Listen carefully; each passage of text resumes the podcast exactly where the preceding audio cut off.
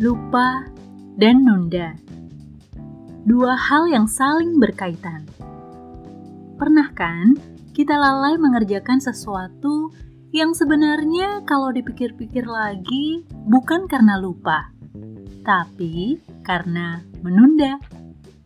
Ketika diingatkan atau teringat sesuatu yang belum dikerjakan, kita mikirnya ehm, nanti deh jam 7 atau besok deh, minggu depan deh, bulan depan deh. gitu aja terus. Sampai kapan? Sampai diingetin lagi. Terus, kalau udah diingetin, nunda lagi.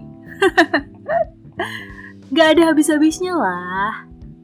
Siklus ngeles itu bisa berhenti jika kitanya yang mengambil keputusan untuk bertindak. Jadi, kamu lupa atau nunda?